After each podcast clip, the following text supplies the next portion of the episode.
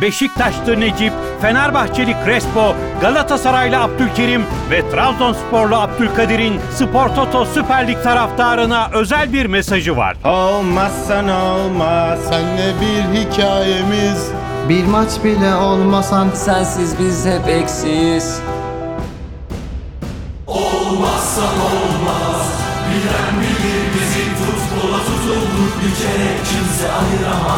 Spor Toto Süper Lig tüm coşkusu, tüm heyecanıyla futbolun tek adresi Bein Sports'ta.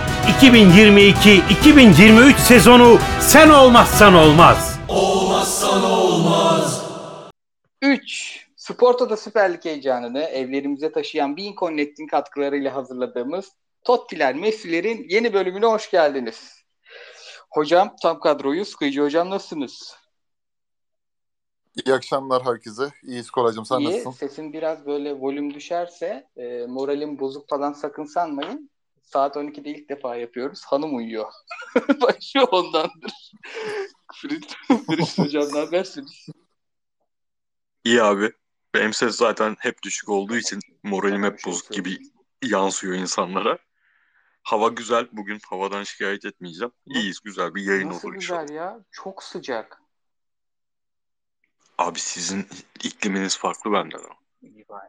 Bizim bura canavar Senin şu an. adına sevindim. Ben bugün bir tane toplantıda gerçekten içimin terlediğini hissettim. Anladın mı? Böyle karaciğerim falan terliyordu artık yani. Şimdi o zaman menümüze girelim. Ee, sondan başlayacağız. En son ne izledik? Trabzonspor Kopenhag maçını izledik. Ee, Trabzon'u bir genel konuşacağız. Ee, ondan sonra e, Fenerbahçe'yi konuşacağız. Bir Fenerbahçe'de maalesef e, 11-11 oynansaydı daha e, konuşacak şey daha çok çıkardı ama ben yine birkaç güzel soru hazırladım size. Çalıştım biraz Instat'tan falan da. Ondan sonra Beşiktaş'ı konuşacağız. Burada alevleniriz gibi geliyor.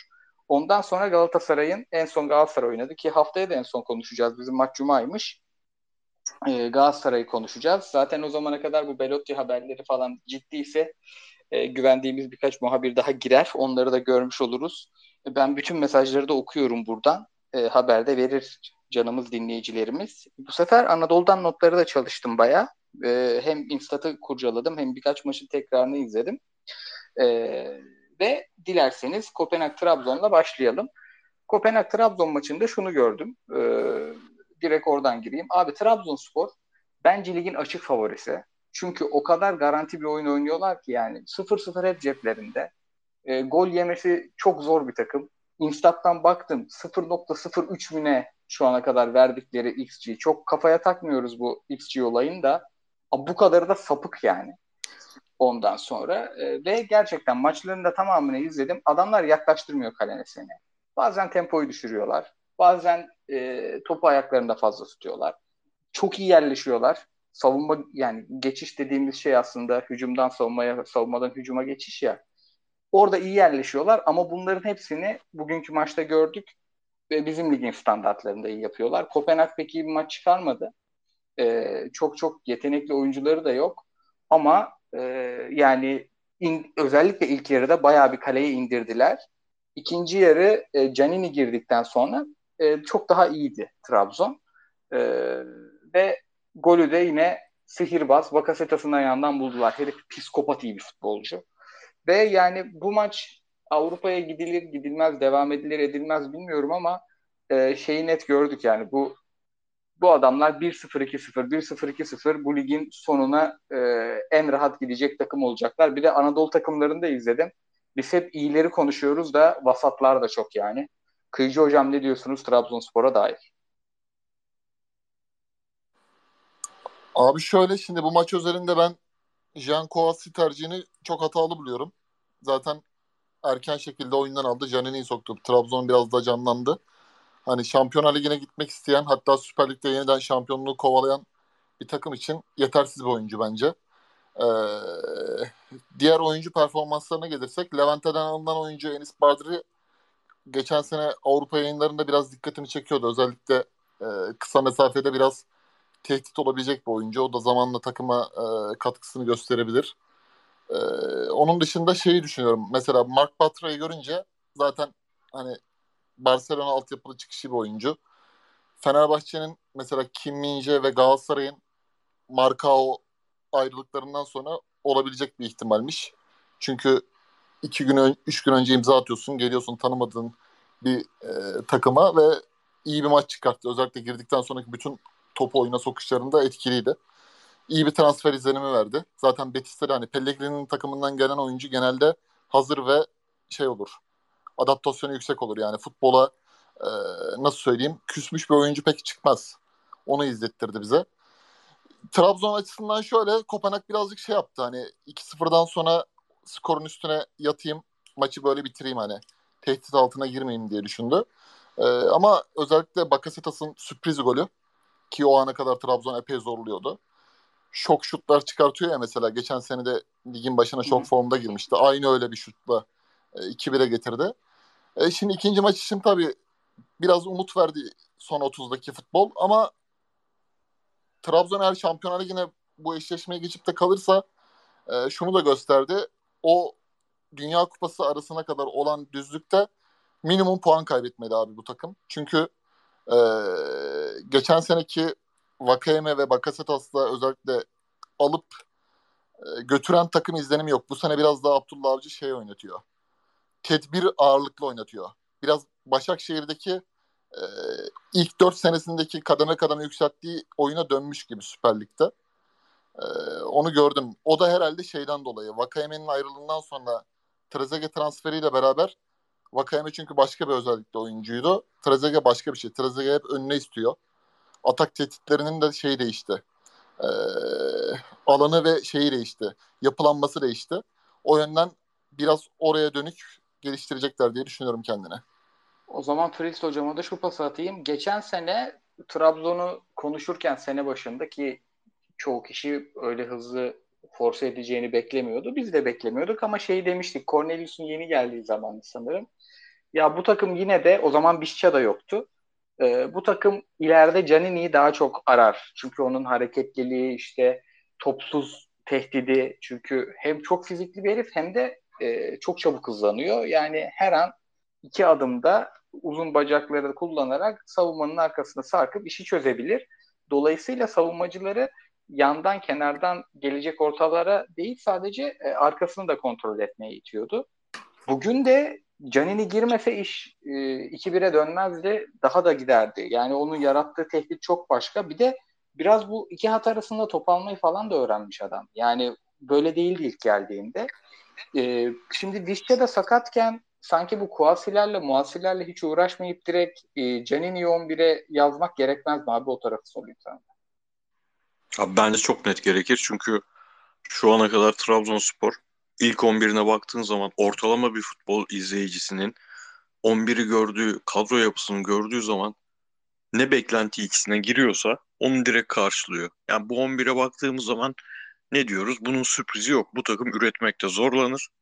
Bu takım eğer e, savunmayı önde kurmazsa ki kuramaz. Bu stoperlerde şu ana kadarki stoperlerde bu beklerde ne yapmak zorunda? Daha derinde bekleyip ortada karşılayıp Trezeguet'i koşturacak. Yaklaştırabildiği zaman da Bakasetas'ı yaklaştırıp onun sürpriz bir şey çıkarmasını bekleyecek. Tamamen bunu gösteriyor takım ve bu e, biz çalı planda bile sıkıntılı bir durumdu. Bir şampiyonluk futbolu çıkması zor bir e, sen tabii şey tarafından bakıyorsun.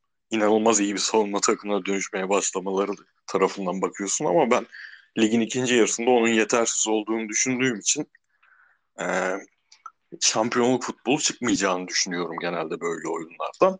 E, Visca da çıktı denklemden tamamen bunu kaybetmiş durumda. Şimdi Trabzonspor nasıl söyleyeyim bir kere abi müthiş bir duran top takımı olmak zorunda. Çünkü ilk golü atmak zorunda abi bu takım. Bu takım ilk golü atarsa şampiyonluk futbolu oynar bu kadroyla şu anki yapıyla. Ama ilk golü atamazsa ben çok her maçın böyle geç, geçme ihtimali olduğunu düşünüyorum. Tabii ki bizdeki rakip, ligdeki rakipler Kopenhag kötü, bence kötü bir Kopenhag'da olsa bir şekilde bitirebiliyor. Bizdeki takımlar bitiremiyor genelde o 2-3 tane gelen fırsatı. Ama bitirmeye başladıklarında ne olacak? Büyük sıkıntı yaşanacak. Ya da abi şu olacak. Bir şekilde Abdülkadir Ömür bu şimdiki şu anki düzen var ya Siopis tek önde Abdülkadir Ee, Abdülkadir mi Abdülkerim mi? Başlayalım. Kadir. hepsi, Tamam. hepsi Kadir karıştı. Trabzon'da, Kerim Galatasaray'da. Aynen. Bunu- evet, bunu- abi. Ezberlememiz lazım artık. Abi sen direkt ömürde ömürde biz anlarız ya. tamam abi.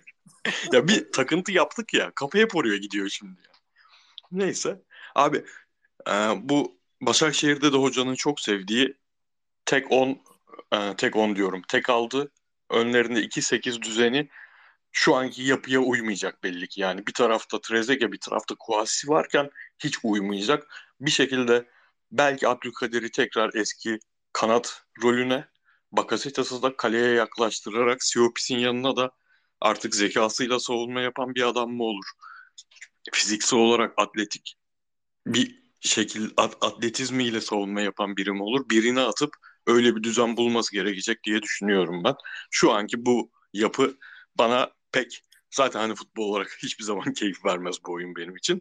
Ama eğer Fener, Galatasaray, Beşiktaş geçen seneki gibi çok erken kopmazsa ikinci yarıda özellikle bu bu yapının öyle geçen seneki gibi rahat bir şampiyonluğa yürüme ihtimali olduğunu düşünmüyorum ben. Ona kesin katılıyorum. Yani öyle bir şampiyonluk zor. Yani Trabzon geçen seneden daha key, şey e, garanti bir futbol oynuyor olabilir ama burada biraz daha ikinci yarıda dediğin gibi özellikle düşme adayları ki dört takım düşüyor. E, asgari 6-7 aday demek. Onlar ekstra efor gösterdiği maçlarda bu garanti top yetmez abi. 0-0 herkes bağlamaya çalışacak zaten. Diyelim ve Fenerbahçe'ye zıplamadan önce anonsumuzu yapalım. Çünkü Süper Lig heyecanı Bean Connect'te ve bu heyecan sen olmazsan olmaz. Ayda 64 liradan başlayan fiyatlarla takımınızın maçlarını Bean Connect'ten izleyebilirsiniz. Bu maçlara hiçbir taahhüt olmadan benim en bayıldığım şey İftar Web, İftar Cep, İftar Tablet'ten isterseniz de benim gibi Smart TV'den takip edebilirsiniz. Podcast'te açıklama linkini bıra- bırakacağız. O linke tıklayıp bu kampanyadan siz de faydalanabilirsiniz diyelim ve geçelim Fenerbahçe'nin farklı galibiyetine. Şimdi Fenerbahçe e, ilk 15 dakika zaten rengi verdi.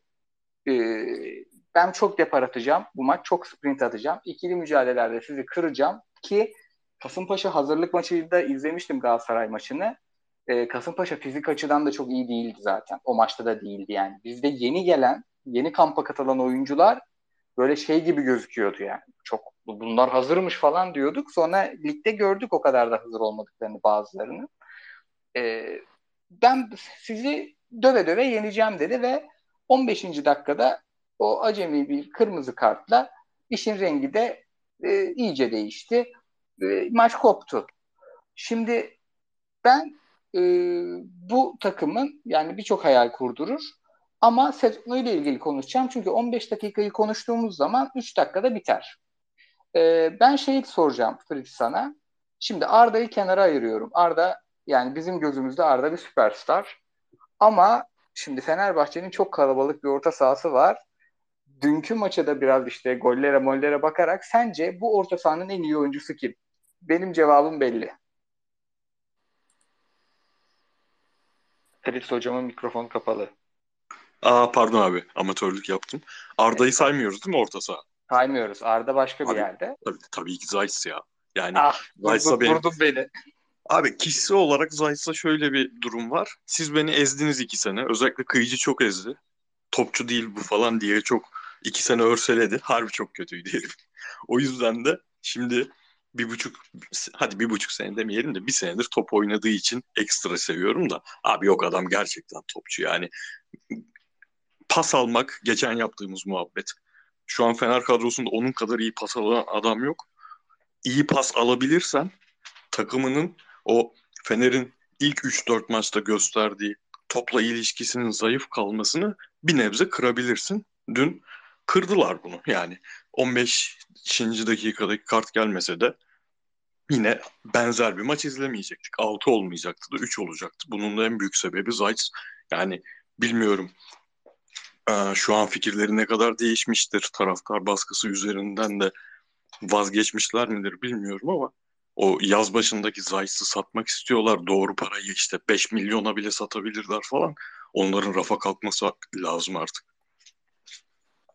Kıyıcı hocama da şöyle atayım pası. Hocam İrfan mı Zayt mı? Abi şu an Zeiss ya. Yani Değil mi? kadroda Fener, Fener'e dair ben Arao, Crespo ikileminde de Crespo diyorum. Ama şu anki görüntüye göre yani Zeiss ve etrafına kurulanlar diye değerlendirebiliriz. Ya şeyden orta sahayı çok soruyorum. Çünkü şimdi Fenerbahçe oynadığı oyuna, oynadığı tarza baktığımızda tavanı en yüksek takım ama standardı da en düşük kalabilir. Burada bu orta sahadaki hakikaten tutkalı bu pas alabilen, işte bekleri ileri çıkarabilen, biraz o sürekli tempo yapan takımı dinlendirebilen orta sahacılar çok önemli. Ama bu orta sahacıların öyle olması yetmiyor. Bir de Jesus'un oyun tarzına uyması gerekiyor. Yani savunmanın önündeki adam hariç skora yakın olmayan hiç kimseyi tahammülü yok adamın. Bu onun tarzı yani. Biz Gaitanlı Salviolu falan takımlarında izledik. Hep öyle adam ve çok keyifli takımlar çıkarıyor. Zayt oradan da tik atıyor. Adı herif gol atıyor abi. Atıyor yani. Bunu... Bir de nasıl abi. dizilirsen dizil. Şimdi hoca da maçın gidişatına göre bazen değiştiriyor ya. Mesela geçen Arao ile çıktı. İlk yarı sıkıntı oldu. O işte Luan Perez'in savunmayı üçlemesi yüzünden Arao da kendi rolünü bir anda değişmesini garipsedi falan. Devrede İsmail Yüksek attı. Orayı ikili yaptı falan. Şimdi istersen üçlü çık, istersen ikili çık, istersen bir tane e, altı numaranın önüne üç tane orta saha özellikle oyuncu diz. Hepsinde Zayt'sın bir rolü var abi. Hepsinde 10 üzerinden 7'lik oynayacağı bir rol var. Bu çok kıymetli bir şey. Net. Ee, o zaman Kıyıcı Hocam sizde de bir güzel Arda Güler övelim. Yani o iki golde de. Bence bu arada gollerden önce çok zorluyordu. Jesus da söylemiş onu. Tabii rakibin 10 kişi kalması, çocuğun yeni 10 numarayı alması bir de ya çocuk hakikaten. Yani ben 16 yaşındayken halı sahada şansımı çok zorluyordu topla adam. Yani Fenerbahçe'nin 10 numarası tabii ki de zorlayacak başta kopmuşken ama gollere kadar e, şey yazıyordu. Yani negatif yazıyordu çocuk. Ama inanılmaz topçu ya. Yani iz, ne yaparsa yapsın sahada kalması böyle büyük keyif. Yani top onda değilken bile izlemesi büyük keyif. E, özellikle ilk golüne hasta oldum ben. Sen ne Abi diyorsun? şöyle abi? şöyle hani maça dair Kasımpaşa çok belli ediyor ya. Yani geçen sene Moleka ve Umut Bozok'la ilgili müthiş bir ivme alan takım vardı ya Serkan Reçber ve Sami Hoca ile beraber. Hani bu iki oyuncu ayrıldıktan sonra Kasımpaşa biraz şey olmuş hani Başakşehir maçında da bunu gösterdi. Sadece Fenerbahçe maçında değil. Biraz oyuncu grubu, bu ikisinin dışındaki oyuncu grubu transferlere bakarak bu sezon herhalde sıkıntılı geçecek diye konuşmuş yani. Tamamen iki haftadır yoklar. 10 gol yediler, 0 gol attılar. E, haliyle bu takıma da yansımış. Fenerbahçe kadro kalitesi ve dünkü oyun dizilimi anlamında genel manada çok belli etti yani. İlk dakikadan itibaren Kasımpaşa 10 kişi kalmasa da bu maçı 4-1 veya işte 3-1 yine 2-3 farklı kazanacağını belli etti. O yönden e, Fenerbahçe için çok da bir arıza beklemiyordum açıkçası. Oyun dizilimini de ben Cesus'un doğru buluyorum. Bu defa biraz Galatasaray'ın 11-12'sine benzeyen bir 4-4-2 ile çıktılar. Hani ileride Joshua King ve Ener Valencia bir tane dağıtıcı forvet, bir tane de gol vuruşu ayak içi temiz oynayan bir Ener Valencia izledik. Kenarlarda da işte oyun kurucu kanat Lincoln ve Sprinter Emre. Hani Jorge Jesus'un geçen haftaki Ümraniye maçındaki e, işte Gabriel Henrique ve savunma hatalarını biraz daha tırpan attığını gördük maç hazırlığında. Arda ile ilgili şunu söyleyeyim bağlarken.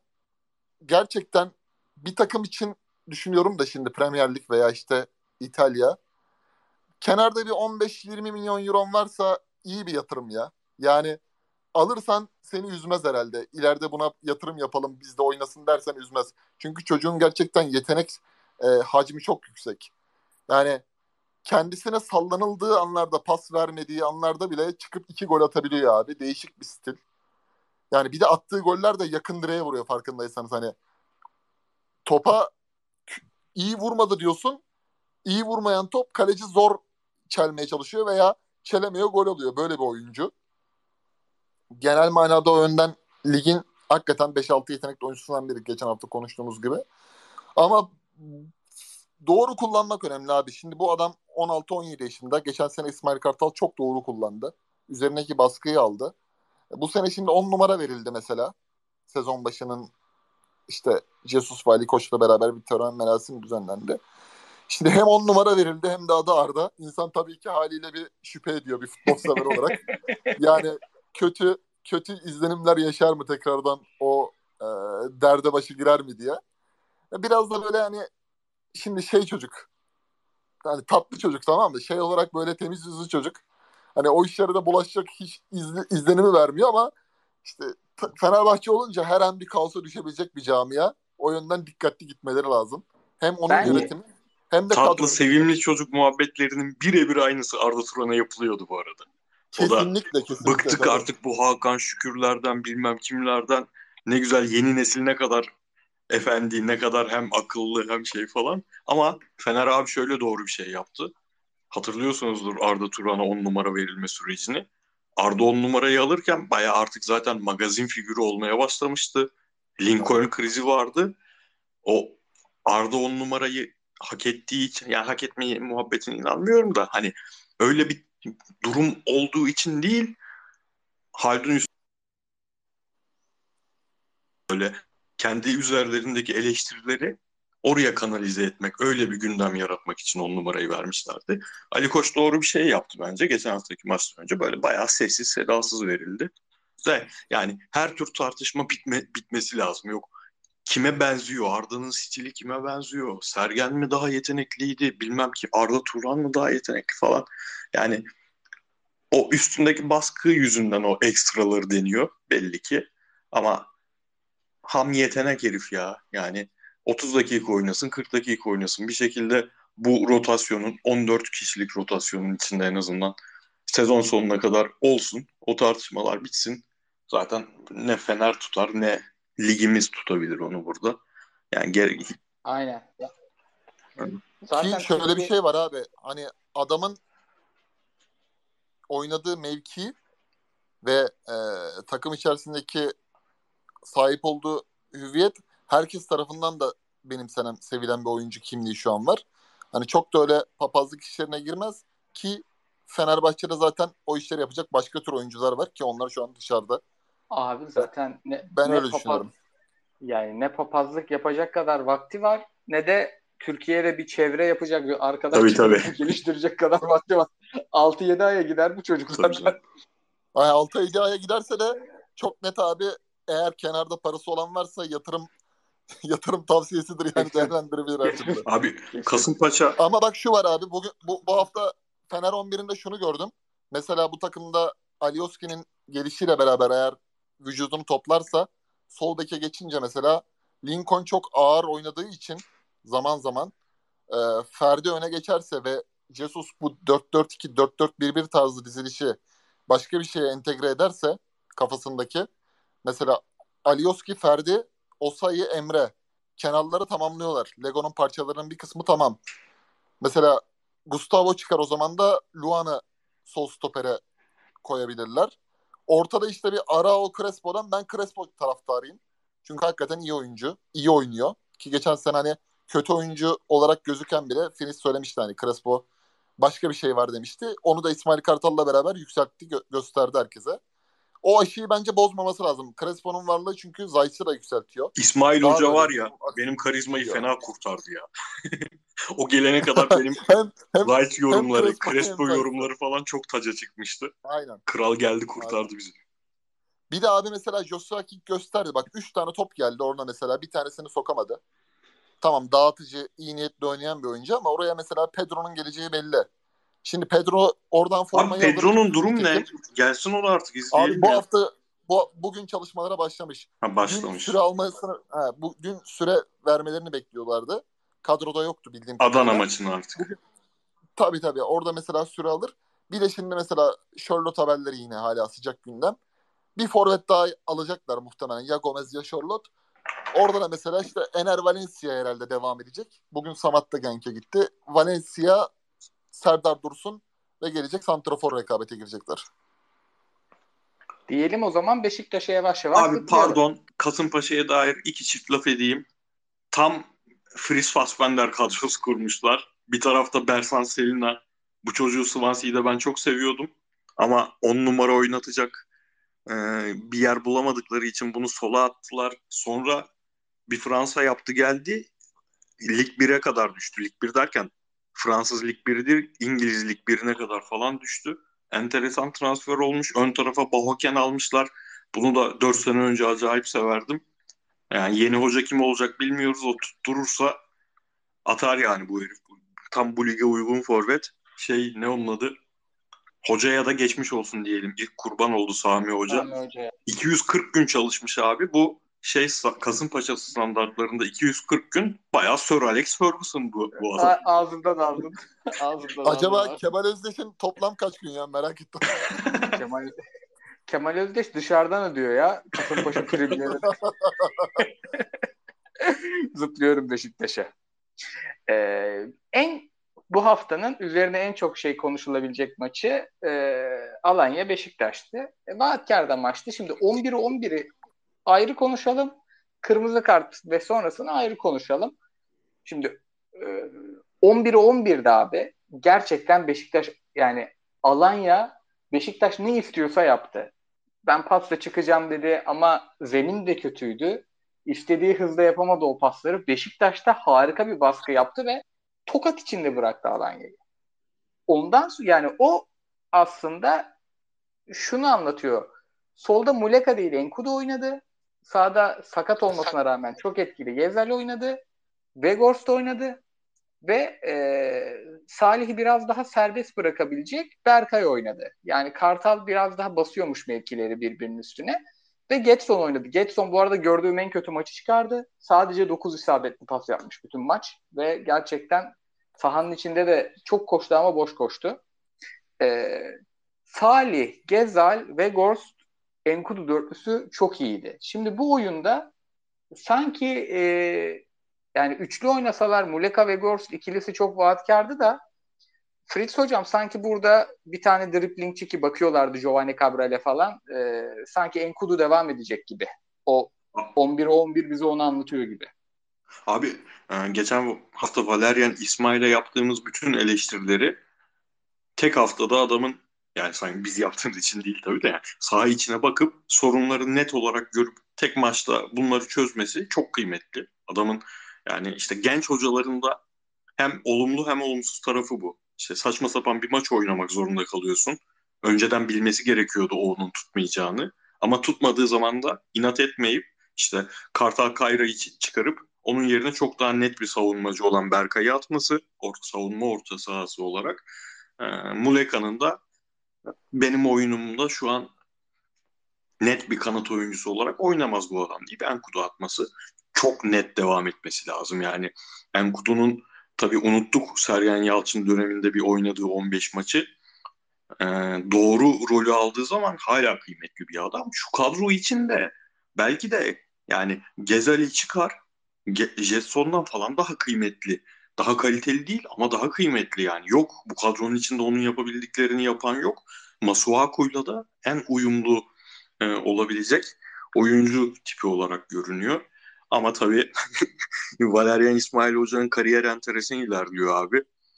Ee, belki yani kırmızı kart olmasa kesin bir şekilde ama ilk kez övüleceği bir maçı çok enteresan bir şekilde verdi. Onu da kıyıcıya bırakayım şey deyip bırakayım kıyıcıya. Valerenga maçını izlemiş miydin? 3-3'lük Valerenga maçını. Oradan girsin. İzledim abi. Karev'in patladığı maç. İzledim. Ben hiç hatırlamıyorum abi. Ben hiç hatırlamıyorum. Annemler erken yatırmış beni demek ki. Abi şöyle söyleyeyim. Şimdi İsmail'le ilgili şu ana kadar mesnetsiz gerçekten çok eleştiri yapıldığını düşünüyorum. Hani adamın hazırlık maçında dahi gönderilmesi konuşuldu yani. Adam daha resmi maça çıkmamış ligde. Hani hazırlık maçı oynayan bir adamın bile Sampdoria'dan önce gönderilmesi konuşuldu.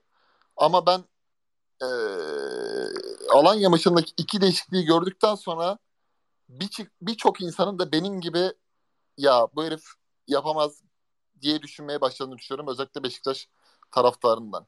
Neden? Şimdi Beşiktaş 3-1 devreye girmiş abi.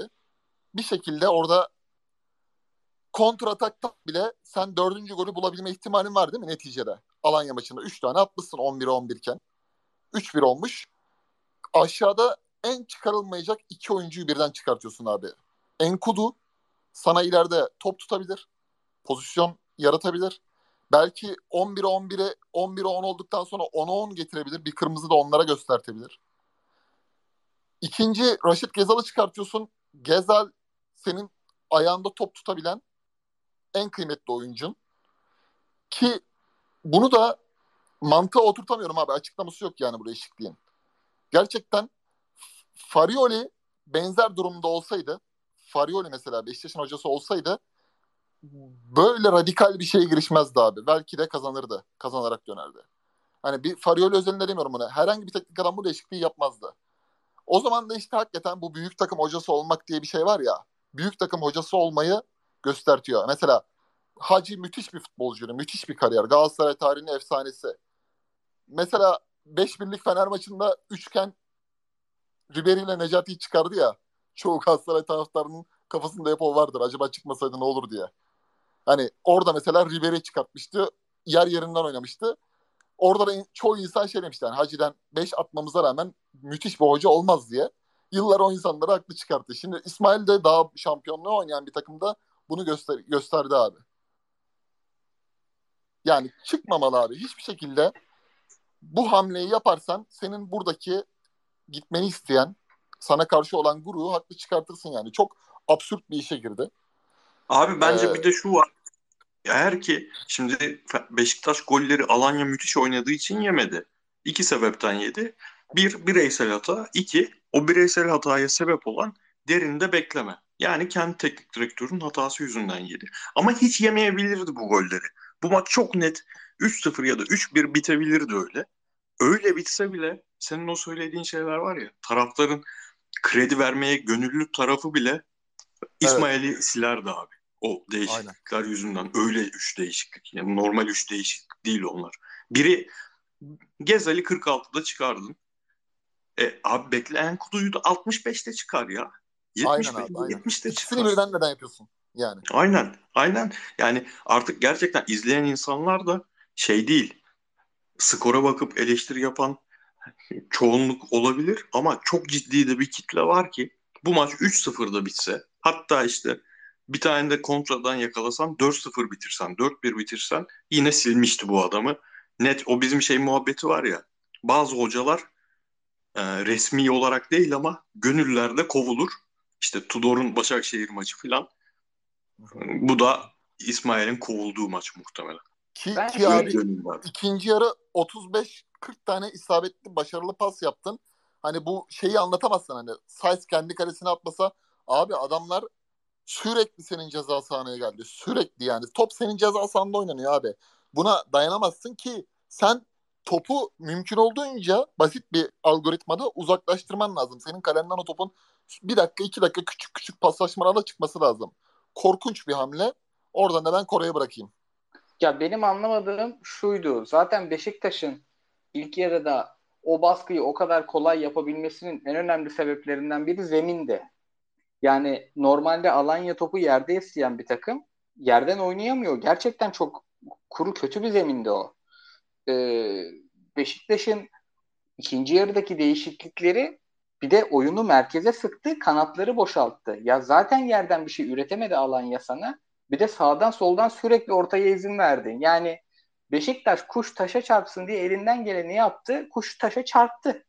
Ee, bir de şeyi anlamadım ben. Şimdi kulübede Muleka varken Boyd'dan ne bekledi ki Beşiktaş? Yani Boyd topun etrafında döndü durdu.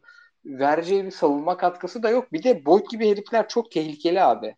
Ee, savunma katkısı yapıyor zannediyorsun. Ceza sahası içi, e, çevresinde iki tane faal yapıyor. Zaten duran top çözecek maçı ki penaltı çözdü zaten. Dolayısıyla yani alan şimdi normalde maç tertemiz biz Camp Nou'da oynansa bu maç ben anlarım. Der ki Alanya topla çok becerili takım. Alıyor, veriyor, oynuyor, oynatıyor bu adamlar. E, o zaman e, sıkalım biz merkezi sağdan soldan doldursunlar kim kimi üterse. Peki ama öbür tarafta bu maç öyle bir sahada oynanmıyor ki. Burada top havadayken riskli. Top yerdeyken dönüp dönüp duruyorlar zaten. Uzaktan şut deniyordu. Ya Efkan o atmasa maç 3-1 zor olurdu. Gelemiyordu yani Alanya. Gole kadar doğru dürüst net pozisyonu da yok. Ki artık Erencan'ı Merencan'ı attı sahaya. Adam zaten yüksek toptan iş çözsün diye. Abi Boyd'la ilgili söylediğine şöyle bir katkı yapayım. Savunma yapmanın bir türü de he- özellikle eksik kaldığın maçlarda şudur. Bir tane tehdit yaratan oyuncu ol- olur. Tehdit yaratmadan iyi savunma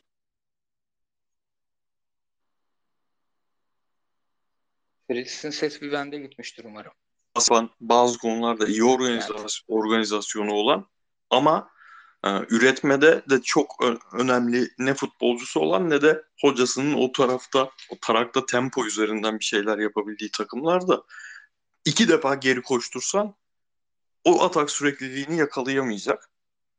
Ve şu an merak ettim baktım sen Camp Nou deyince. Abi bundan kaç sene önceydi Bayern Beşiktaş maçı? Yani 10 sene önce değil 4 sene öncesi değil mi? 2018'in kışıydı. Aynen. 2018'in Şubat'ıydı. 15. dakika Vida kırmızı kart gördü. Beşiktaş o maçta 247 tane pas yapmış abi. Alanya'ya karşı 121 yapabildi.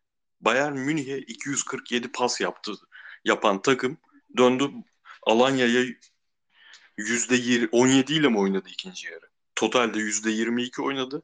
Bayern'e %31 ile top oynamış ki ortalama normal bir takım 11'e 11 %30'da oynuyor Bayern'e. Şenol Güneş'in Beşiktaş'ı 10 kişiyle %30'da oynamış. Yok. Yani nereden tutsan elinde kalan bir performans. Hocalık Ki performans. abi şöyle bir şey yapabilirsin bak. Mesela sen 3-1'den sonra maçı bitirmek istiyorsun değil mi? Maçı gebertmen lazım senin. Çok basit bir şey. Vegors'ta ileride duramayacaksın yani. Vegors sana orada bir şey katmayacak. Artı bir katmayacak. Hani sen mümkün olduğun mertebe Vegors'un da sarısı varken ileri top şişiremiyorsun ki Vegors sana lazım olsun. Vegors'u mesela alırsın. Çok basit. İşte Gezzal'le Enkudu elinde kalır. Hadi Enkudu'nun da sarısı var. Tamam abi ikisinden ikisini de çıkartma. Salih de iyi oynuyordu. Salih'i de çıkartma. Üç değişikliği yapma. Vegors'un yerine mesela bir tane e, değişiklik yap. Necip'le bir güçlendiriyorsun. Onu yap.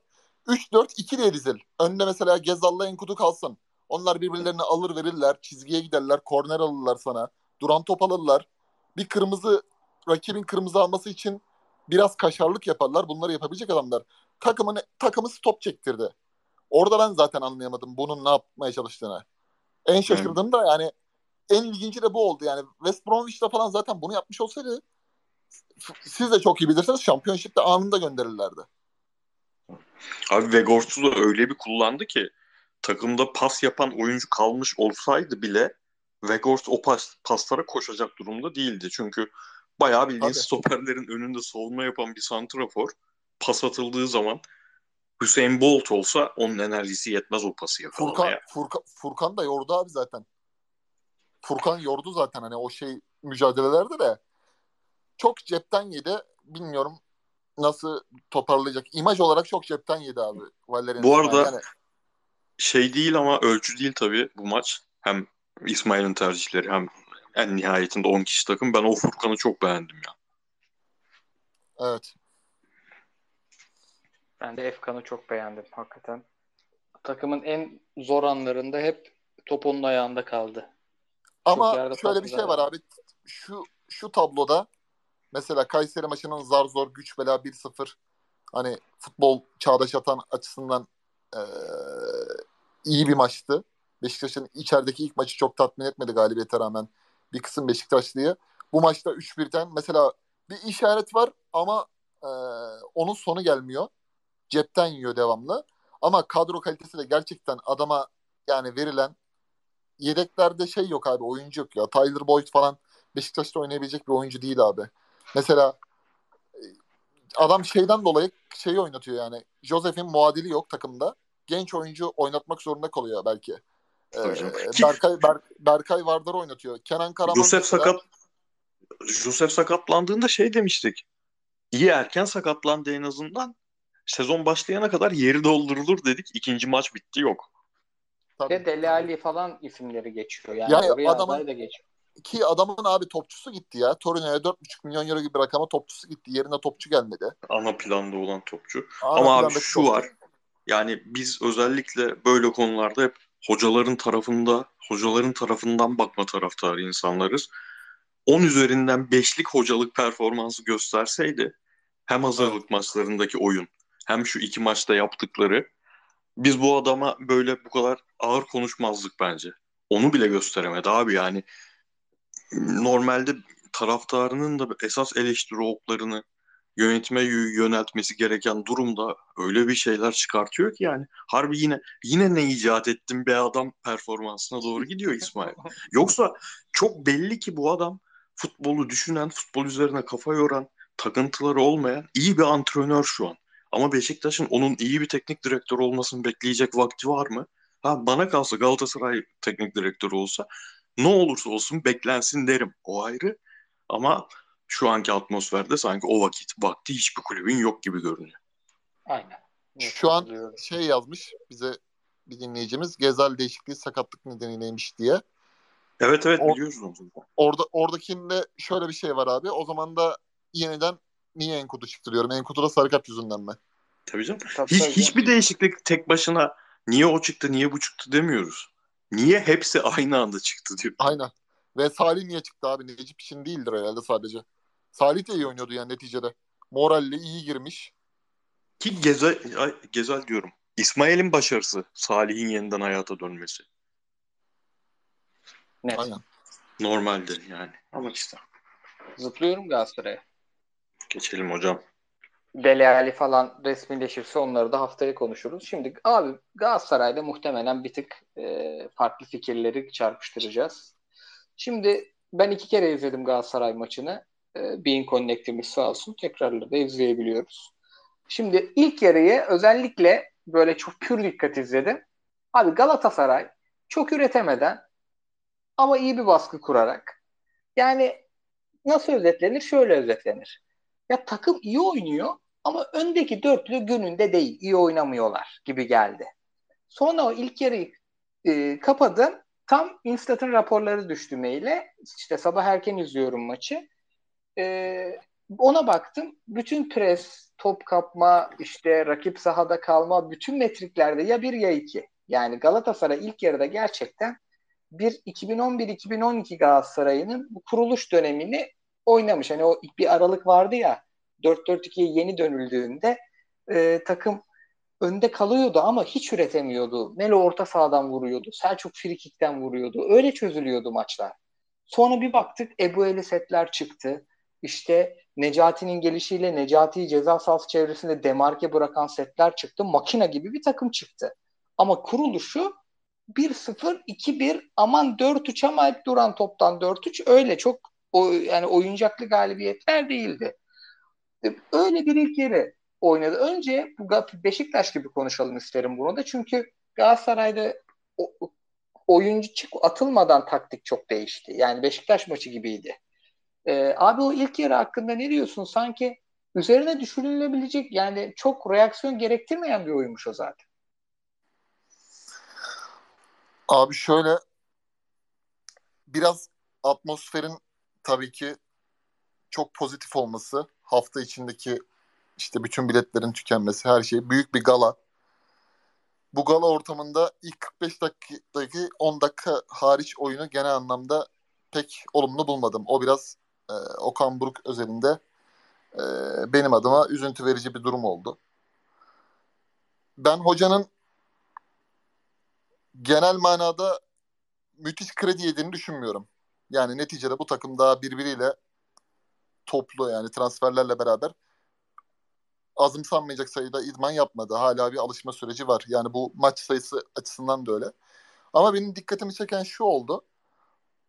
Okan Hoca kendi kararıyla mı santraforları e, kapalı defansın kucağına bıraktı?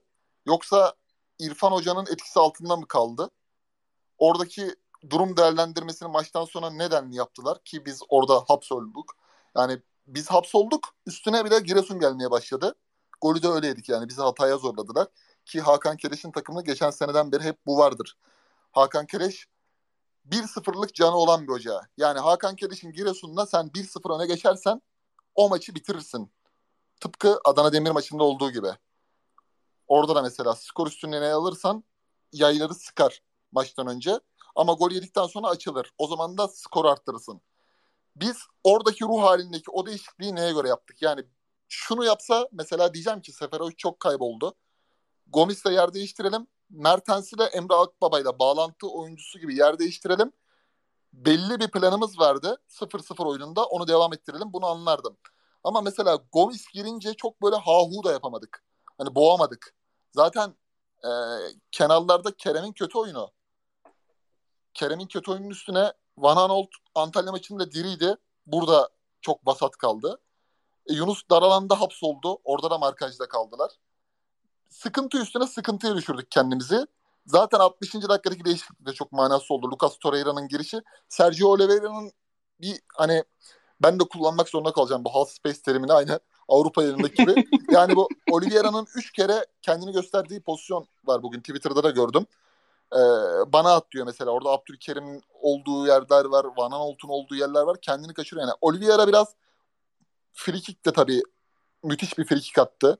Oradaki hani direkten döndü. O da onun şanssızlığı. Oliveira istiyor diyor. Hala bir 15-20 dakika kovalardı yani. 75-80'e kadar, yorulana kadar bir şeyler daha yapabilirdi. Orada da bence erken karar verdi. Hocanın umarım bu e, hatalarından ders aldığı bir e, analiz maç etüdü olur. Çünkü bazı anlarda gerçekten Giresun çok iyi kapandı abi. Hiç çözüm üretemedi. Okan Buruk'un takımının çözümsüzlüğü bu kadar kabullenmesi belli periyotlarda beni en üzen şey oldu. Çünkü e, Van Aanholt'un performans düşüklüğünden sonra mesela Kazımcan'ın ortası hariç Seferovic'in pozisyonu Galatasaray'ın ikinci yarı net bir hata şudur diyeceğim bir şey yok. Mesela Mertens de girdi. Mertens'in de rolü aslında Emre Akbaba'nın bir tık ilerisi yani gol bölgelerinde bulunmak. Adam sol kenarda hapsoldu. Yani biz e, bu işleri çözmemiz lazım abi. Tamam takımın bir alışma dönemi var. Belli bir sürede yeni alışkanlıklar kazanmak e, kolay değil. Buna çok iyi anlıyorum. Hoca özelinde de anlıyorum. E, türbün mürbün gelmiş 50 bin kişiye biz Gomis'i alalım oyunu yıkalım da istemiş olabilir. Bunları çok iyi anlıyorum ama e, umarım ki umarım temel sorunları bu mağlubiyet şey yapmaz yani. Biz 4-4-2'ye döndük de maçı kazanamadık diye abi. Bir kumar oynadı. Tutmadı. Ama başka problemler de var. Nedir? Mesela Kerem'in oyunun şeyini değiştirmesi lazım abi. Kerem çok e, bir tane gol atayım, bir tane asist atayım. Kendi e, tehlikemi, aksiyonumu yaratayım ama 5 tane top ezeyimle tüm sezonu 40 maç kaldıramaz abi. Yani bu Galatasaray'da kaldıramaz. Kötü sezonda parlarsın. Bak Galatasaray geçen sene ligde 9 maç kazanamadığı da oldu Fatih Hoca zamanı. Ama kötü sezonda işte belli periyotlarda adından söz ettirirsin ama kendi piyasanı yaparsın. Sen şampiyonluğu oynayan bir takımda böyle oynamamalısın. Hele ki iç sahada hele ki böyle bir gala gecesinde. Ya ki yapamamıştır zaten. Yani öyle anormal bir marka gibi onluk 12'lik teklif gelse tutmazdı Galatasaray.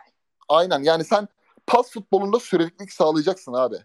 Sen bu oyunda pas futbolunda sürekli sağlayacaksın ki sen zaten sağlamazsan en uyumsuz sen gösteriyorsun. Bu çok belli yani. Defolar ortaya çıkar. Oradan o zaman Fritz Hoca'ya da ilk yarıdan devam etmek istiyorum. Şimdi bizim bu maçın ilk yarısı şeye biraz benziyor. Sergen Hoca'nın yeni geldiği Beşiktaş'a e, Galatasaray'ın çok favori olduğu ama sanırım beraberliği zor kurtardığı bir maç vardı hatırlıyorsunuzdur. Pandemi o, maçı. ilk pandemi maçı. O kadar zamanı tam hatırlamıyorum pandemi var mıydı yok mu. Benim evlilik dönemi o, o aralar e, Abi şey muhabbeti oldu ya. İşte tribün boş mu olsun olmasın mı falan filan saçma sapan bir gündem oluşmuştu. Şimdi orada e, Sergen Hoca'nın işi kilitlediği yer şuydu. Dörtlü savunmanın beklerin yanına iki kanat oyuncusunu da getiriyordu. Galatasaray o ara bekleriyle müthiş bindiriyordu ve bunu kilitliyordu. Onu kilitlediği gibi e, kanat forvet oynayanlar her kimse onların da alanını çok daraltıyordu. Şimdi Antalya maçındaki Yunus hayran bıraktı bizi. Bak bu maçta o Yunus'u da göremedik. Kerem darmadağın oldu. Yani Kerem olanı da bozdu. o alanı bulamayınca E, ve ilk yarının sonu hariç Patrick'i de çok kullanamadık. E, zaten Sasha yine rakibin en iyi hücumcusunun karşısındaydı. Onunla uğraştı ve e, zaten golü de o çocukcağız attı. Eli yüzü düzgün de bir topçuymuş. O prenslerimiz arasına girer bu sene. Yani bu Giresun'un bu 0-0'da rakibi kötü gösteren oyunu çok büyük bir gösterge olur mu? Yoksa çok reaksiyon almayıp bu oyundan devam etmek gerekir mi? Ki takım çok yeni ya. Hı hı. Tamam bitti mi? Bitti bitti. Devam edeceğim gibi geldi de bir es verdin onu bekliyorum. Aynen aynen pardon abi. Abi ben beğendim takımı. İlk yarı beğendim. Yani çoğunluk katılmayacaktır bana ben. Öyle tahmin ediyorum ama çünkü hani ben kendi beklentilerime göre beğendim. Şey değil. e, çok zor bir deplasmandan 1-0 3 puanla dönmüş. Çok iyi iki tane transfer yapmış. Çok eli yüzü düzgün. Uzun zamandır görmediğimiz bir 11 kurmuş. Bir takımın iç sahada 10. dakikada 1-0 yapıp 35'te 4-0 yapacağı bir maç bekliyordu çoğunluk. Yani hayal ediyordu. Ben öyle bir şey hayal etmiyordum. Ben sadece sahada doğru yerleşim görmek istiyordum. Oyuncuların rollerinin doğru dağılmış olmasını bekliyordum. Bunun bir kısmını beklenti bir kısmında beklentimi karşıladı takım ilk yarıda. Ne karşıladı? Abi bir kere geriden çıkarken pozisyona göre bazen Sergio sol stoper oldu topla çıkarken. Bazen Micho sağ stoper oldu. Geçen sene Galatasaray delik deşik olurken herkes Taylan'a küfürler yağdırırken bir maç bile denenmedi bu mesela. Taylan'ın yüzünü kaleye döndürmek. Stoperlerin arasına değil sağına ya da soluna atmak Taylan'ı. Okan Hoca bunu ilk maçtan denedi ve Galatasaray Orada bir orada bir orada bir F vereyim abi. Çok güzel yere geldin diye. Bir teknik direktör bir coaching klinikte anlatmıştı. İki stoperin arasında sok neden işte yeni yapılan hocalardan biriydi. Alman ligindendi. Adını da bulurum.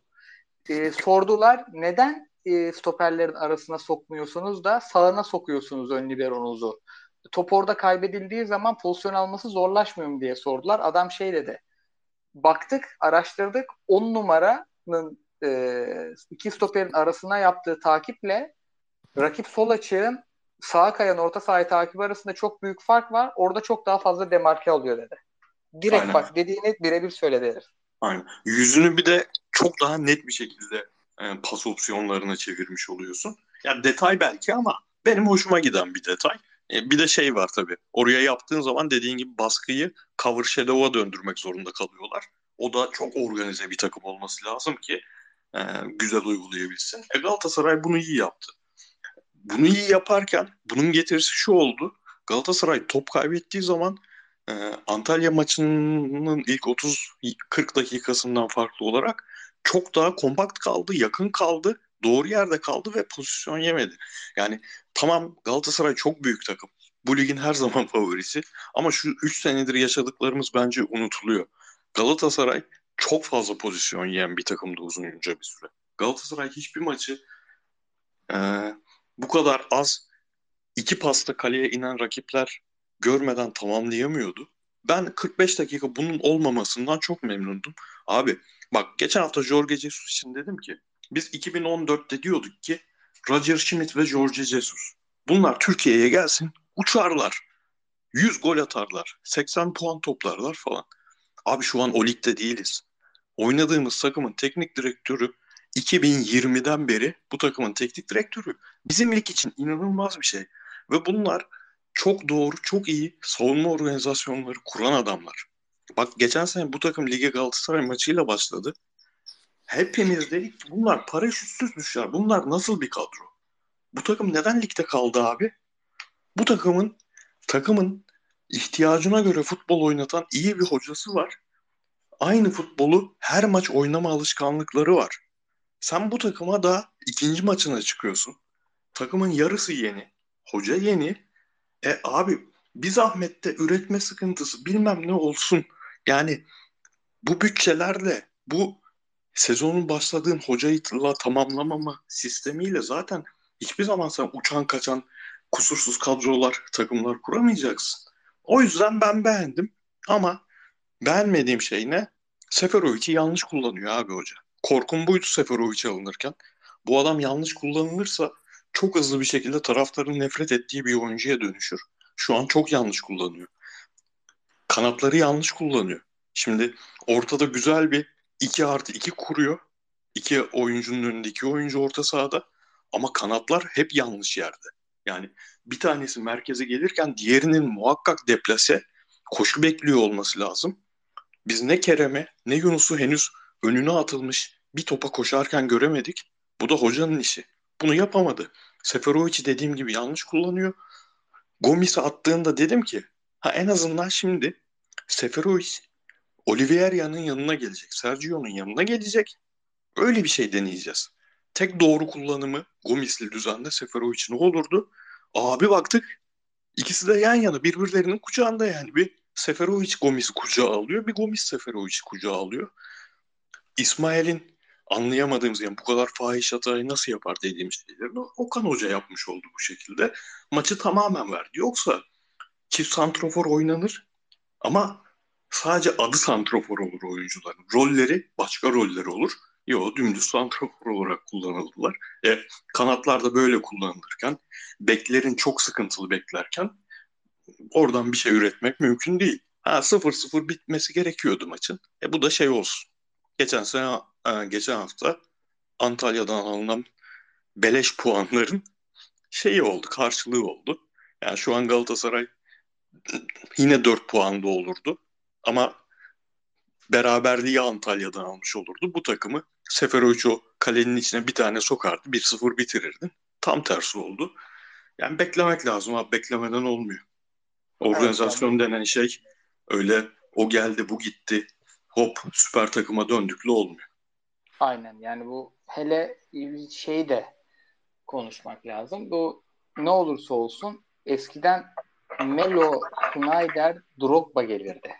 Şimdi Torreira geliyor, Mertens 35'inde geliyor. Yani bu takıma ne kadar hazır oyuncu getirirsen getir yine çok çok iyi bir organizasyon ister. Çünkü zincir en zayıf halkası kadar güçlüdür ya.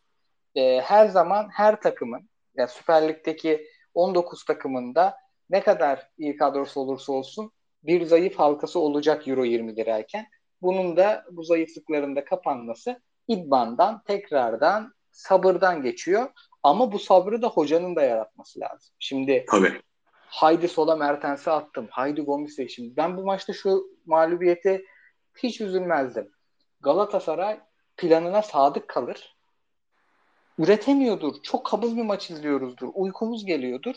Ama o plana sadık kalır. Trabzonspor Hatay'ı böyle yendi. Trabzon'un ilk 45'i Galatasaray'ın ilk 45'inden iyi değildi. Ama Abdullah Avcı hiç dokunmadı. Yani tabii şampiyon bir takım olmanın, takımda ikinci yılın olmasının, Galatasaray'a gibi böyle bir galaya gelmemiş olmanın bunların hepsinin payı var. Yani Okan Buruk'un da yeni yaşadığı şeyler bunlar. Başakşehir'le şampiyon olmakla Galatasaray'da aday olmak başka. Birinde telefonunu açamazsın ligin en önemsiz maçında. Diğerinde şampiyonluktan sonra yürüye yürüye gezersin İstanbul'da. Abi yani Başakşehir o... şampiyonluğu şey yani ne hocanın ne oyuncuların özellikle Mahmut'u falan emeğine e, hiçbir saygısızlık etmek istemem. Ama Türkiye futbolu açısından kayıp yıl. Şam, yani sokakta düdük sesi duymadan şamp geçen yaz olur mu lan? Şampiyonluk olur mu? Yani direkt kayıp yıl. Dediğin gibi bambaşka bir şey oranın şampiyonluğuyla burada o buna yeniden yaşamaya çalışmak. Dolayısıyla şey bana lazım gibi geliyor. Yani Galatasaray'ın kadrosu oturmuş bir kadro olur. Hocası bırakır. Yeni hoca dener. Ya da hadi kadroya birkaç kişi gelmiştir. Yönetim 10 yıllık yönetimdir. Zaten yani hocasının arkasında duracak planı belli. Hatta bu hocadan sonra getireceği hoca bile belli 3 yıl sonra. Öyle bir yönetimdir. O zaman da hoca dener. Ama şu an oyuncular yeni. Bakın Mertens'in yüzü eskidi. 15 dakika oynadı. Herkes Belotti'yi konuşuyor. Buna kimseye kızamazsınız. Böyle bir e, dönem transfer dönemi. Oyuncular yeni. Hoca yeni. Yönetici yeni. E, taraftar bile yeni. Yani geçen sene stat çok dolmuyordu. Bugün acaba kombine mi alsam ya? Hadi heveslendim dediğimde tweet'i düştü kombineler bitti diye. Bu taraftar da yeni. Dolayısıyla bu kadar yenilik varken en e, önemli karar vericinin en sükunet içerisinde olan insan olması lazım. Bazen ka- yani ulan böyle yapsam daha iyiydi diye diye üzüle üzüle planda sadık kalmak lazım. Çünkü oyuncuların psikolojisi açısından da çok önemli bu. Yani hep hep orayı atlamamak lazım. Bakın Trabzonspor bu sene hiç kimseyi çağlaya çağlaya yenmedi. Hep damlaya damlaya yendi. Bir yerde kırıldı rakip. Galatasaray'ın da bunu yapacak oyuncuları var artık. Ne var? Çok iyi duran top atan bir oyuncusu var. Oliveira bir buçuk santim aşağı gitse Puşkaş alıyordu. Çok iyi duran topa vuran oyuncuları da var artık. Abdülkerim'i, Abdülkerim'i geçen sene Abdülkerim kadar gol atan oyuncusu yok Galatasaray'ın bir tane sordu. Abi Yani buyur abi. yok sen bitir abi. Yani o yüzden yani bu aralarda işi çözecek oyuncular da var. E, Mertens geldi. En boktan oynadığım maçta bir tane çat, attı çatala. Yani Galatasaray O kaleden bu kadar uzak kullanırsa hep o da biraz zor görünüyordu. ama yani Gomez ben e, 45'te Gomis sahaya atılmasa yanına Mertens geliyordu. Hoca zaten ikinci yarı gömleğin ilk düğmesini yanlış bağladı. Aynen. O- Ki ha- hatalar hata hataları getirdi. Aynen abi. Kıyıcı buyur abi. Abi benim en çok merakla beklediğim şey Dubuan'ın geldikten sonra Yunus'la beraber o kanatta olacak ivme. Çünkü şimdi içeri Gomis'i atayım veya hani yeni gelen bir santrafor olsa dahi e, içeri başka bir forveti atayım Seferovic ile beraber. Yani topu getiremedikten sonra hiçbir şey çözülmez abi. O zaman da şunu yapmak gerekiyor bence. Giresunspor gibi takımlar sana şimdi çoğu takım Galatasaray'la içeride Neft Arena'da oynarken sana bunu kopyalayacak. Hakan Keleş şu an karbon kağıdını koydu abi. Herkese gösterdi ne olacağını. Senin bunu yıkman için ya iki kanattan benim iki tane uçak pırpır oyuncum var. Böyle oynarım demeyeceksin abi. Biri üzerinden oyunu kurup diğerine demarke bıraktıracaksın. Ki bunu zaman zaman Fatih Hoca Avrupa maçlarında yapıyordu. Kerem üzerinden yapıyordu bunu. Hatta Torrent'in gelişiyle Galatasaray'ın e, kazandığı maçlarda Torrent birçok şekilde bunun varyasyonlarını deniyordu. Çünkü bir yol bulmuşlardı. Oradan Kerem'in üzerinden yıkıyorlardı. Ama şimdi mesela Yunus markajda kalıyor. Kerem kötü oynuyor. Kerem'in arkasındaki de kötü oynuyor. Şimdi bekleri sen çizgiye bastırıp da oyuna dahil edemezsin abi. İki bek orada, iki bek orada, dört tane oyuncu. Dört tane oyuncu zaten senin kanatların kırık. Merkezde bütün yük Sergio Oliveira'ya kalıyor. Ki Oliveira duran toplarda gerçekten iyi bir oyuncu. Pozisyon bilgisi de formu biraz daha yükseltirse tekrardan e, yanına Mitchell artık oynar veya işte Torreira ile üçü bir aradan oynar. Onu tekrardan bakacağız. Emre Akbaba bağlantı oyuncusu rolünde vasat kalmasına rağmen bir şeyler de orada etkinlik arttırabilecek bir oyuncu. Ama işte dediğim gibi abi oyun, oyun bulacak ya. Hoca oyun bulacak abi. Sergen Yalçın örneğini konuştuğumuz mesela girişte. Sergen Yalçın oyunu bulmuştu. Sergen Yalçın arkada Larin'i demarke bırakıp oyunu bulmuştu Abu Bakar'la beraber. Tak tak tak tak Larin 19 gol attı o sene. Hoca da oyun bulacak abi. Oyun oyun bularak bu iş düzelir. O zaman Yani- şöyle Kesinlikle ve kesinlikle ben eğer aynı kafa yapısında İrfan Saraloğlu yardımcı hoca ile beraber baş başa verip oyun değiştirelim düşüncesi e, velhasıl yaşanmazsa sıkıntı yaşayacağımızı düşünüyorum. Hele ki transferler geldikten sonra tekrardan bakacağız. Mutlaka ki 10 maç, 8 maç bir süre var. Elbette bir uyum süresi var. Ama hocanın da onu bize göstermesi lazım. Abi şöyle pozitif olabilecek bir şey söyleyeyim. Fatih Hoca'ya bir benzerliği var Okan Hoca'nın. Başakşehir başlangıcını hatırlıyorsunuzdur. Neredeyse bir herkes galibiyet. Başakşehir projesi bitti diyordu. O da yavaş yani ligle beraber büyüyen bir teknik direktör. Galatasaray'da da aynı şeyin olmasını umacağız artık. Kesinlikle abi. Şöyle bir e, şey de çıkabilir. Şimdi sahayı ortadan ikiye bölelim dikine.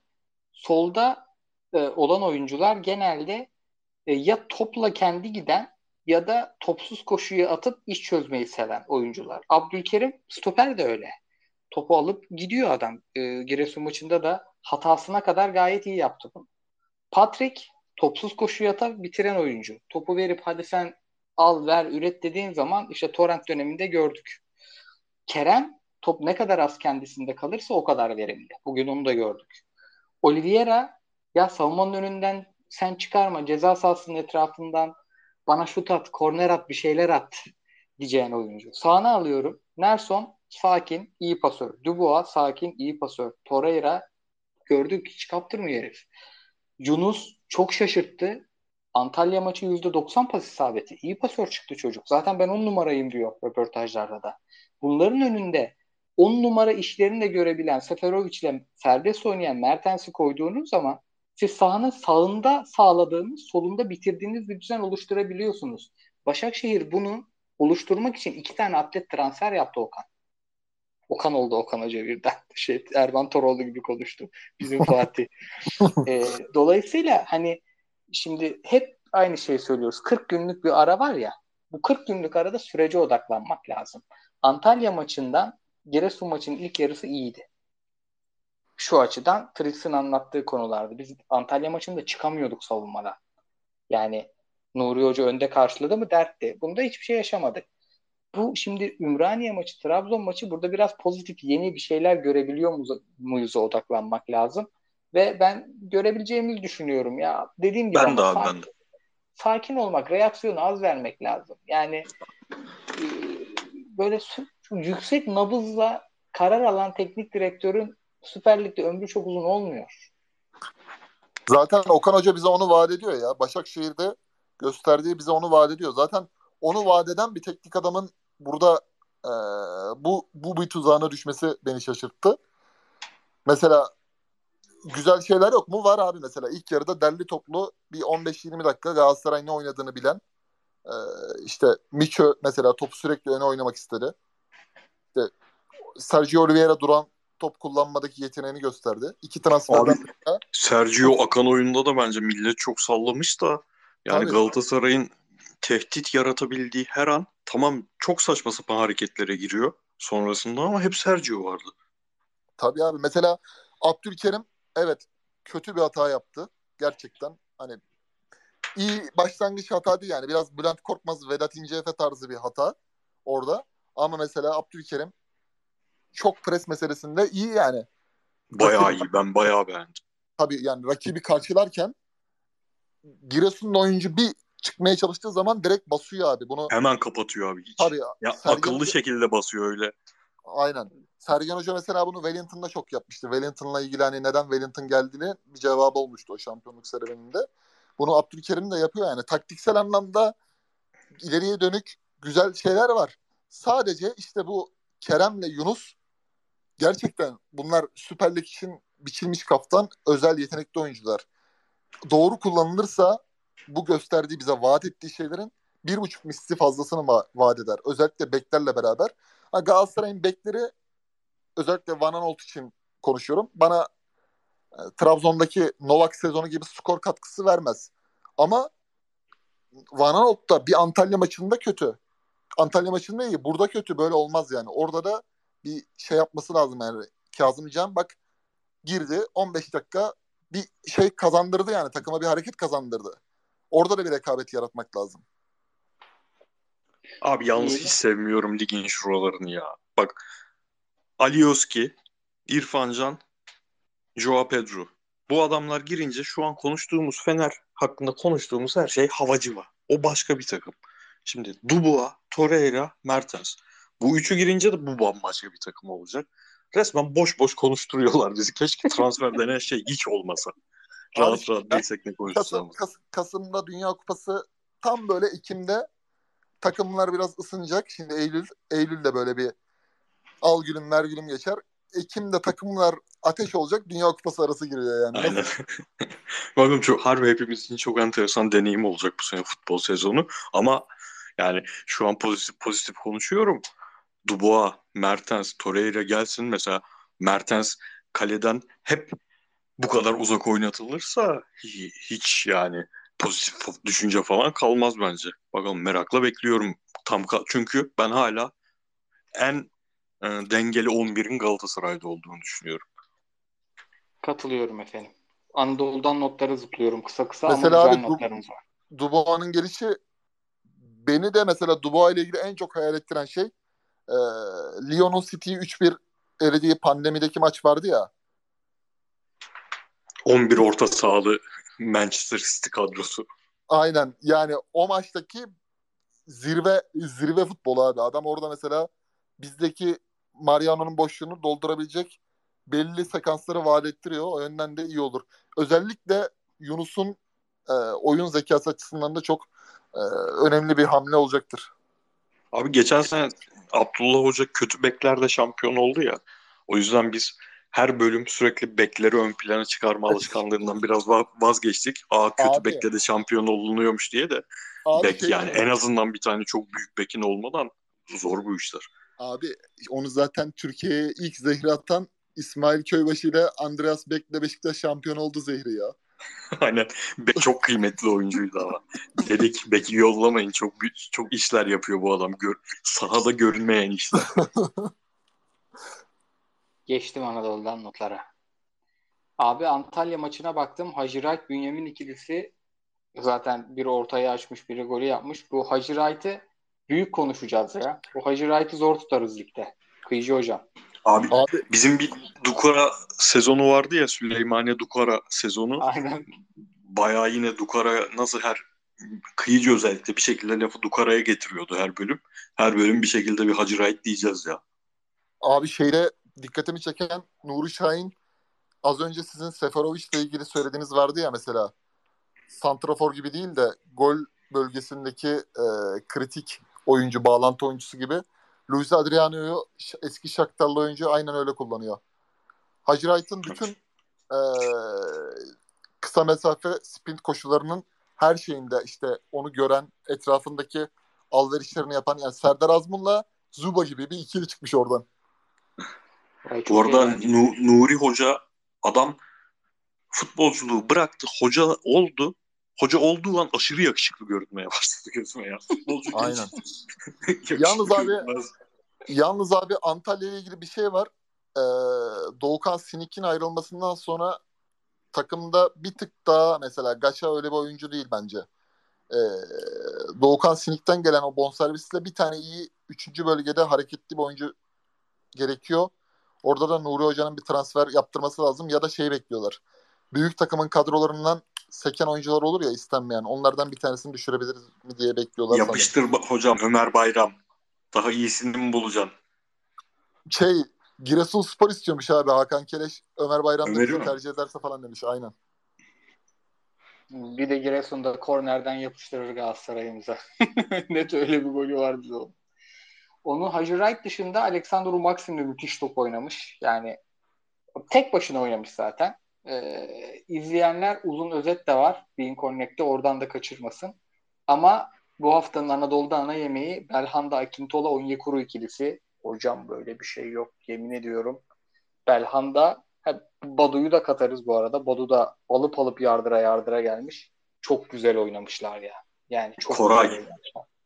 Abi eski dönemimiz vardı ya ilk iki sezonumuz, üç sezonumuz hatta böyle doya döküle Anadolu konuştuğumuz çünkü maçları izleyebildiğimiz. Artık izleyemiyoruz maçları. O dönem olsaydı sen Galatasaray'ı Fener'i geç. Bu bölümün yarısını bu Adana'ya ayırırdın ya. Demirspor'a ayırırdın. ben yine yine kaçırmayacağım. Yine kafanızı şişireceğim hiç merak etmeyin. Ben Adana Demir maçı biz her cuma sabahı bütün maçları işte yazıyoruz 10-15 maçı izleyeceğimiz. Zaten 15'ten aşağı izlemiyoruz. Kim hangisini izleyecek bölüşüyoruz. Kafa rahat geçiyoruz hafta sonuna. Hani Abi ben göre hiç artık yani Anadolu maçı hiç izleyemiyorum maalesef. Yoksa ben hani kendi ligimizi her şeyden çok seviyoruz ama artık hiç yok vakit. ben de ben bu ara ben gireceğim. Hele şu yaz saati normale dönünce 13 Aa Kayseri'yi izledim ama biraz. Kayseri'yi izledim. Çağdaş hocama her zaman bir ayrıcalık yaparım. Yine izlediniz değil mi o ilk 10 dakikayı? Evet. Kalite Aynen. eksik Abi, ama maç makina ya. keyifli. Makina, ya işte o ilk makina 10 yani. dakikadaki futbolu Giresun'un bir golle canını alsaydın o maç farklı aynen. giderdi. Kastettiğim buydu Aynen. yani. Coşku, atmosfer falan diye. Yok abi bizde henüz yok o. Yani Çağdaş hocanın düzeni yok maalesef yok. Bu arada Adana Demir mesela Zuba'yı getirirse eğer e, Sofa Skor'da bildirim işaretlenecek takımlardan biri olur. Çünkü Artem Zuba benim özel sevdiğim oyunculardan biri abi. Futbol oynayış biçimini çok seviyorum. Yani Serdar Azmon gibi İran menşeli bir oyuncuyu getirip de Bayer Leverkusen'e transfer ettiren direkt faktlerden biri. Ee, zaten Akintola ve Hani Onyekuru arkasında Belhanda ile ligin tozunu attırırlar. Lige de iyi başladılar. Abi biri bu Penza'yı alıp getiremez mi geri ya? Abi çok para, para, transfer çok yaptı. para istiyormuş. Tekrar Arabistan'dan transfer mi yaptı? Evet evet içeride. İçeriden. Aynen. Ma- maaş abi maaş ödemeyince herif kaçıyor. Abi ama Biraz da zam alamayınca kaçıyor. Çok büyük bir keyifti pezevenk be. İnanılmaz Aynen. keyifti. Aynen. Montella ile ilgili şunu görüyorum abi. Adamın gerçekten Fabio Capello'ya karşı hani kariyer şeyini oraya koymuş. İdol hoca olarak oraya koymuş. Tamamen 2000 2000'li yıllardaki Roma çıktı abi. Belhanda, Totti tarzı. Kenarlarda Delvecchio, Melvecchio vardı ya. Aynen. Takım abi sürekli sürekli abi gol arıyor. Yani maç özeti izlerken 7,5-8 dakika Adana Demirspor ma- maçı izlerken 5-6 dakikasını Adana Demirspor'un atağı olarak izliyoruz. Özetlerde özellikle. Ee, Ben kaçırmam. sürekli isteyen, sürekli saldıran bir takım yapmışlar. Jorge Jesus'la ilgili Kasımpaşa maçında dedik ya doğru kadro, doğru Hı hı. diziliş, doğru maç hazırlığı. Ee, Adana Demir maçında eğer Gustavo Henrique ile başlarsa çok büyük sıkıntı çıkartır. Koyu Bilal ne yaptı abi bu hafta? Yok muydu Abi maçı? yok bay geçtiler. Hele diyorum ya hiç bu hafta benim timeline'ımda kimse Pirlo'ya sövmemiş. Ben bu hafta Hatay maçına baktım. Ulan dedim Hatay geçen hafta kimle oynadı? Baktım onlar bay geçmiş. Bu hafta da Karagümrük geçmiş. O zaman, O zaman- bir de Hatay'ın hocası kimmiş ona bakayım şimdi merak ettim. Serkan Özbalta. Delibalta. Ha, Deli Özbalta Balta mı? Delibalta, Bilmiyorum. Hı. Dur bakayım. Abi Cevdet Göç yazıyor da muhtemelen şeyi e, lisansı olmayan biridir teknik direktörü. Cevdet Göç lisansı olan hocadır. Neyse önemli değil abi. Kapat istersen sen. Kapatacaktım ben yine. Yok yok Gereksiz bir yere girdim. kapatmayacağım. Serkan Özbaltay'mış. Şeyi unuttuk geçen hafta. Bu hafta gelelim fikstüre. Ee, çok zaten tempomuz da iyi. Aynen abi gir. Cuma günü saat 9'da Ümraniye Galatasaray. Bu maç zaten izlenir. Ben Ümra- Ümraniye e, geçtiğimiz hafta kaybetti Antalya'ya ama öyle Antalya çok aman aman da e, dayak atmamış Ümraniye'ye. Yani biraz Hacı Wright farkıyla kazanmışlar. Orada yine e, eli yüzü düzgün bir maç bizi bekler. Cumartesi 19-15 Giresun Kasımpaşa Avrupa'ya kaynar bu. Hatay Antep bunu da zor izleriz. Ama Antalya Trabzon maçı vaatkar. Hele Avrupa dönüşü yorgun Trabzon'a karşı Hacı Wright kardeşim. Kaç Orada- dedin abi Antalya Trabzon saat kaç? Cumartesi 21.45. Abi inşallah çakışmıyordur. Harbi bir Hacı Wright izleyelim ya. Esas topun canının çıkacağı maça geliyorum. Pazar günü 19-15 Başakşehir Kayseri. 2 milyon pas olur bu maçta bak. Tık tık tık tık tık tık tık tık masa tenisi gibi olur. 19-15. İnşallah Premier Lig 18-30'la çakışmaz. Başakşehir'i merak ediyorum çünkü daha hiç izlemedim. Ben izledim. Ben izledim. Hangi maçtı o? Avrupa'da Avrupa'dan- izledim beğenmemiştim. Heh, Avrupa'da izledim. Beğen- Bir Avrupa daha izledim. Onda iyilerdi. Ee, toparlamışlar. Şey e, Beşiktaş Karagümrük Valerian İsmail vs Pirlo. Şu an Aa. Türkiye'nin en az sevilen hocaları karşılaşıyor. burada. e, bunda pazar akşamı güzel Karşılıklı küfür olur. evet evet abi. Karşılıklı sövgü var. E, pazartesi dolu bayağı. İstanbul Konya 19-15'te. İstanbul ya şey esas Ankara gücü bay geçiyor herhalde bu hafta. Ankara gücü şey düşün abi. Manchester City gibi oynuyorlar ama kaleye gitmiyorlar. 300 pas, 500 pas.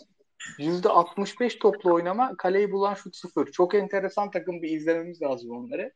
İstanbul Spor da pozitif oynuyor diye oradan geldi aklıma. İstanbul- Volkan Hoca Volkan Hoca bir takım alsa da Valerian İsmail'le şu Tuhel Conte eşleşmesi gibi bir şey olsa ya. Oo. Volkan Hoca'yı kimse alamaz. Volkan Hoca İsmail Klop'a vurur. Öyle Abi, su-. Sinirden su şişesini bir koydu yere şey maçında. Kimse yanına da yaklaşmıyor. Adam öfkeliyor şimdi. Aynen aynen Abi, abi. Volkan Demirel Karagümrük'teyken küfür ederken hiç kameralara yakalandı mı? Ha siktir be derken yakalandı Trabzon maçında su attı yere. Tamam o Volkan hocam için çerez. Kariyerin ilerisinde Fatih hocam kadar etkili. Abi şey çok iyi ya. Arenada küfür muhabbetinden dolayı değiştir hareketi var ya. Tam edittik yani. Abi Benim aklıma Hasan Şaş'ın Süper Kupa maçındaki kamerayla girdiği diyalog geliyor da şimdi sponsorlu yayın falan Koray hocamı üzmeyelim. Aman öyle. Onu canlandırmayayım o anı. Esas ana yemek Sivas Alanya'da var 19-15'te pazartesi ama esas Rıza. Hoca, Rıza Hoca nasıl sallamalı başladı? Ama Ulan abi bu- bu sefer Bu, li- bu Süper. ligin kurduyuz ya. bu sefer çok yaşlı takım yani zor toparlayacak bence. Abi da- Rıza Hoca'nın hayalindeki kadroyu Kasımpaşa kurmuş. Full lig bir oyuncuları. Da çok maç yapıyorlar abi. Aşırı maç yapıyor adam kaç senedir. Onun da canı çıktı artık. Yeter bu kadar maç yapılır mı ya? Pazartesi 21.45 Fenerbahçe Adana Demir. Akıl almaz maç. İnanılmaz maç. Sezonun Pazartesi maçı. Evet evet. Pazartesi Abi- abi. Ona, ona yetişmemiz lazım ya. Veya Aynen öyle. ya yetişemezsek. Na- Nat Spor yayınını 10 dakikada bitiririz abi. evet bu, bu hafta Liverpool çok iyiydi. Arsenal de çok iyiydi diye devam ederiz. Şaka şaka 19'da çekiyoruz zaten. Biz hiç 21-45 maçı kaçırmadık ki bugüne kadar. Ben kaçırıyorum yolda. O- Evet Siz izliyorsunuz daha sonra. ben tam saatinde yetişiyorum. Yemeğimi bile söylüyorum valla. Diyelim abiler ağzınıza sağlık. Abi Eyvallah. ben kapatmadan bir şey söyleyeyim. Ee, Buyurunuz. 17 Ağustos depreminin 23. yıl dönümü. Ee, onu gördüm şimdi tarihte de tekrardan hani en karanlık, en acı günlerden biri Cumhuriyet tarihinin. Tekrardan sabırla anıyorum yani. Allah rahmet eylesin herkese. Vefat edenlere ve geride kalanlara sabır diliyorum. Çok böyle bugün de depremle ilgili bir şeyler okudum. Bayağı üzüldüm. Hiçbir hazırlık yok. Gene çok çarpık yapılanma var. Şehir yapılanması. Ki sen mimarsın bizden daha iyi biliyorsun bu konuları. İstanbul'un halini. Umarım e, tekrardan bu acı günleri yaşamayız ama önlemlerini de gayet iyi alırız. Net katılıyorum abi. Ağzına sağlık hatırlattığın için. E, Frik zaten direkt e, yaşadı o günü. E, önlemlerini alsınlar. Sevdiklerinizi üzmeyin abi. Sevdiğiniz insanları yani hayat içinde çok haliyle öf pöf çok yapıyoruz. Annemize, babamıza, abimize, kardeşimize. Sevdiğimiz insanları kırmadan mümkün mertebe bir hayat yaşayalım. Gerçekten 17 Ağustos'ta da kaybettiği insan varsa yani. Geçen bir kuzenimle konuştuk. İşte ben yani abim gibi iki tane insanı kaybettim. Kuzenlerimi kaybettim. Eniştemi kaybettim filan. Ya dedik yani 22 sene yir- kaç yir- kaç oluyor 23 sene. E, değişmiyor bir şey yani. Bunlar şey acılar. O yüzden haya, hem kaybettiği olan insanlara sabırlar dileyelim ki o çok kolay bulunan bir şey değil ve gerçekten sevdiğimiz insanlara hayatta olanlara da insan gibi davranmaya çalışalım mümkün mertebe. Diyelim ve yavaş yavaş e, kapatalım. Hem e, devlet büyüklerimiz bu memlekete dikkat etsin hem de biz sevdiklerimize dikkat edelim. Haftaya yine bir araba güzel maç izleyip sizlerle birlikte olacağız. E, Avrupa maçı olmadığı için daha erken saat kayda gireceğimiz için de daha yüksek sesle konuşabileceğiz. Kendinize iyi bakın. Hoşçakalın. Görüşmek üzere. Görüşmek üzere.